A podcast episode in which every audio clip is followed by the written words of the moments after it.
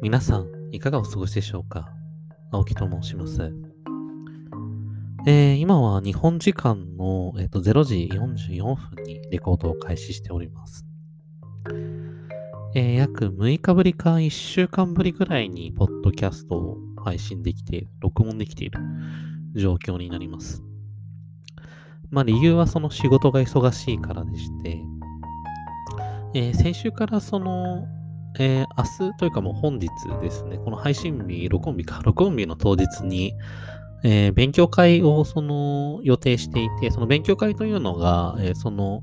今、えっ、ー、と、クライアント先に常駐しているような形になるんですけれども、その常駐先の、えっ、と、チームですね。えっ、と、私と同じ会社から何人か、えー、そのクライアントに対してこう派遣されているようなイメージになって、まあ、厳密に言うと派遣契約では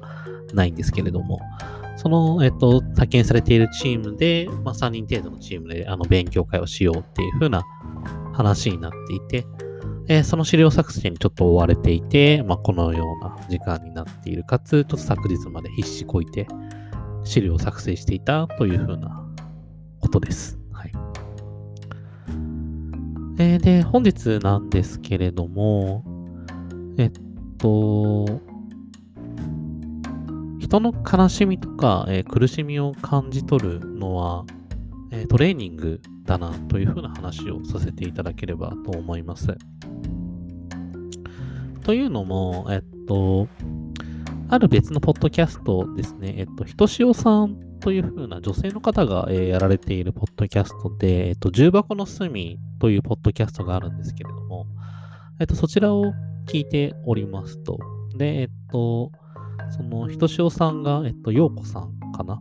で、えっと、もう一方、あの、まゆさんっていう風な方と、あの、こう、お二方でおしゃべりをされて、それを配信されているポッドキャストになっていて、まあ、その、なかなかその女性の会話っていう風なものを、こう、聞く機会があまりないので、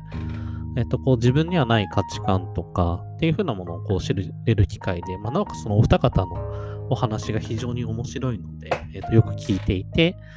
えー、ファンな、えー、ポッドキャストの一つというふうになっております。好きなポッドキャストの一つか。です。で、まあ、えっと、その中で、えっと、3.11、えっと、東日本大震災の話をされている回があります。ちょっとシャープ何かはちょっと忘れてしまったんですけど、ちょっと、あの、このポッドキャストの概要欄に書いておきたいと思います。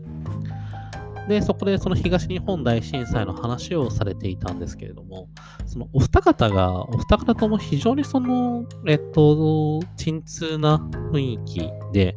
えっと、おしゃべりをされて、鎮痛な雰囲気で、鎮痛な雰囲気でおしゃべりってちょっとなんか不思議な表現ですね。まあその、鎮痛な雰囲気でその3.11のことを語られていて、その被災された方であったりとか、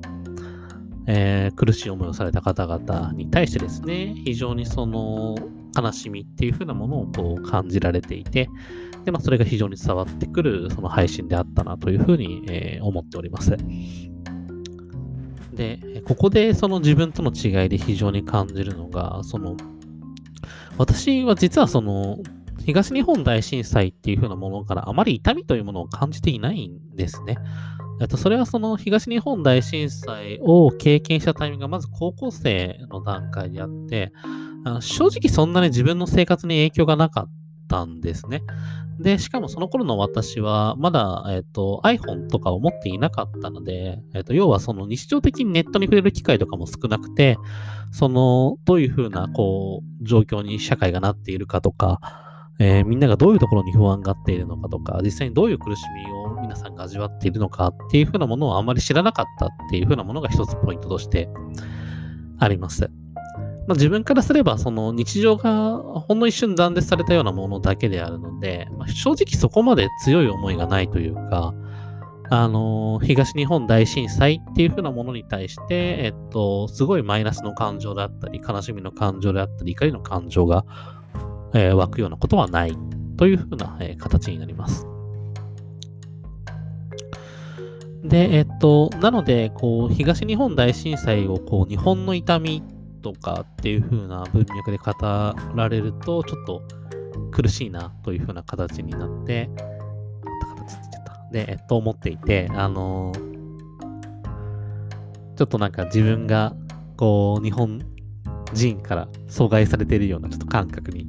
陥る時があります。はい。なんですけれども、やはりそれ以上に強く思うのが、そのやはりその、えっと、人の苦しみとか、えっと、悲しみをこう感受する力、共感する力っていう風なものがそもそも弱いんだろうなっていうふうに思っているんですね。そもそも自分の経験として辛かったからというだけではなくて、それ以上にその人の思いというか辛さというものをしっかりこう自分の心に落とし込んで、え悲しみを咀嚼して、えっと、その人に寄り添うそういう、寄り添う、そういう風な力が非常に自分は弱いんだなというふうに思っています。だからやっぱりその人の悲しみに寄り添えないんですよね。まあ、前のポッドキャストでも何かで言った気がするんですけれども、なぜその人が悲しんでいるのかとか、なぜその人がそんなに怒っているのかとかっていうものがなかなか理解しきれないんですよね。で、理解しきれないから場合によってはちょっと怒りみたいなものを感じてしまうみたいな部分があって、で、まあ、それは一重に、やはりそのトレーニングの不足だというふうに思ってるんですよね。あの、人間誰しもその生まれながらにしてそういう共感性とか感受性っていうものが高いわけではないというふうに思っているんですね。どれほど人のこと、人の気持ちを想像して人とコミュニケーションを取ってきたか、そのトレーニングの成果として、今現在何かそういう苦しいこと、悲しいこと、悲しんでる人に対してその気持ちを思いやって、しっかり考えられるかっていうふうなところにつながってくると思っています。だから結局その筋トレであったりとか、あと論理的思考力のトレーニングと一緒だと思うんですよね。そういうふうに人の気持ちをおもんばかる力というのも。ただ私はそのこれまでの人生でそれをおそらくサボってきたんですよね、きっと。その、それはまあ要はその人の気持ちなんてわかるわけがないというふうにこう思っていて、だから考える必要がないっていうふうに多分ちょっと思ってたんですよね。違いますよね、きっと。うん。人の気持ちがわからないから人の気持ちを考えないでいいのではなくて、人の気持ちがわからないから人の気持ちを目いっぱい想像するっていうようなところ。そこに対して、その心のつながりであったりとか、あのコミュニケーションみたいなものがきっと生まれてきて、それがこうかけがえのない、いわゆる友情であったりとか、愛情とか、あそういったものにつながるんだと思います。ただ私をこう、そこの部分をこれまでの人生でサボってきたので、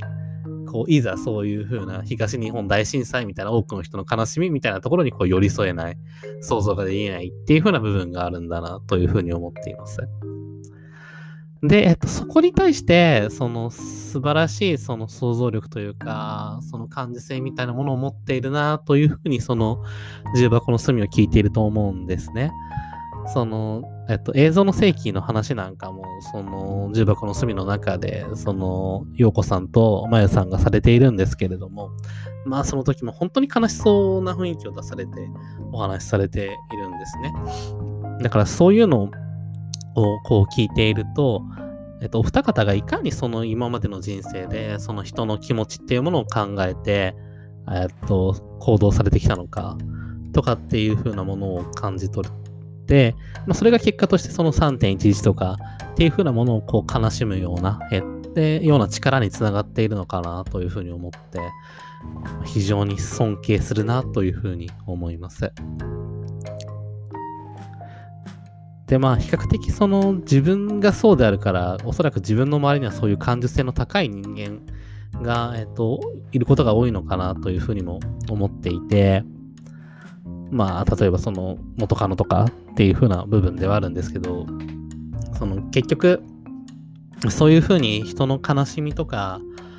えー、苦しみとかっていう風なものをしっかり想像できる人に対しての理解がこれまでなかったんだなっていうのを非常に思っていて、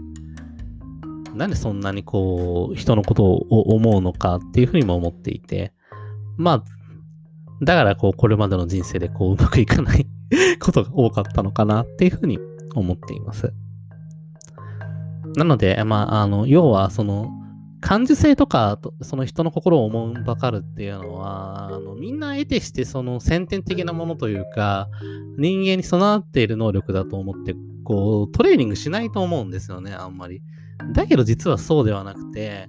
そのちゃんとそういう力が強い人っていうのは、その幼い頃からしっかりそういうことをこうトレーニングして、この人は一体何を考えているのかとか、この人はなんで悲しいんだろうかっていうふうなものをしっかり想像できる。で、自分のことのように感じられる。そういうふうな力があるので、そういうふうな感受性、世界の認識の解像度みたいなものが非常に高いんだろうなっていうふうに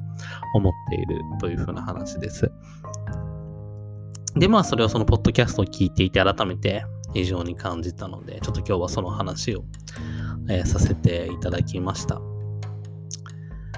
うん、まあ、繰り返しにはなるんですけれども、繰り返しっていうのは、まあ、以前のポッドキャストの繰り返しにはなるんですけれども、やはりこう、人の辛さとか悲しみとかっていう風なものに対して、可能な限りその人の気持ちっていうものを想像して、こう寄り添ってあげられるような人間に僕はなれるのかなと、こう日々思っている形です。はい。また形って言っちゃった。えー、本日は、えー、この程度にしておきたいと思います。See you again.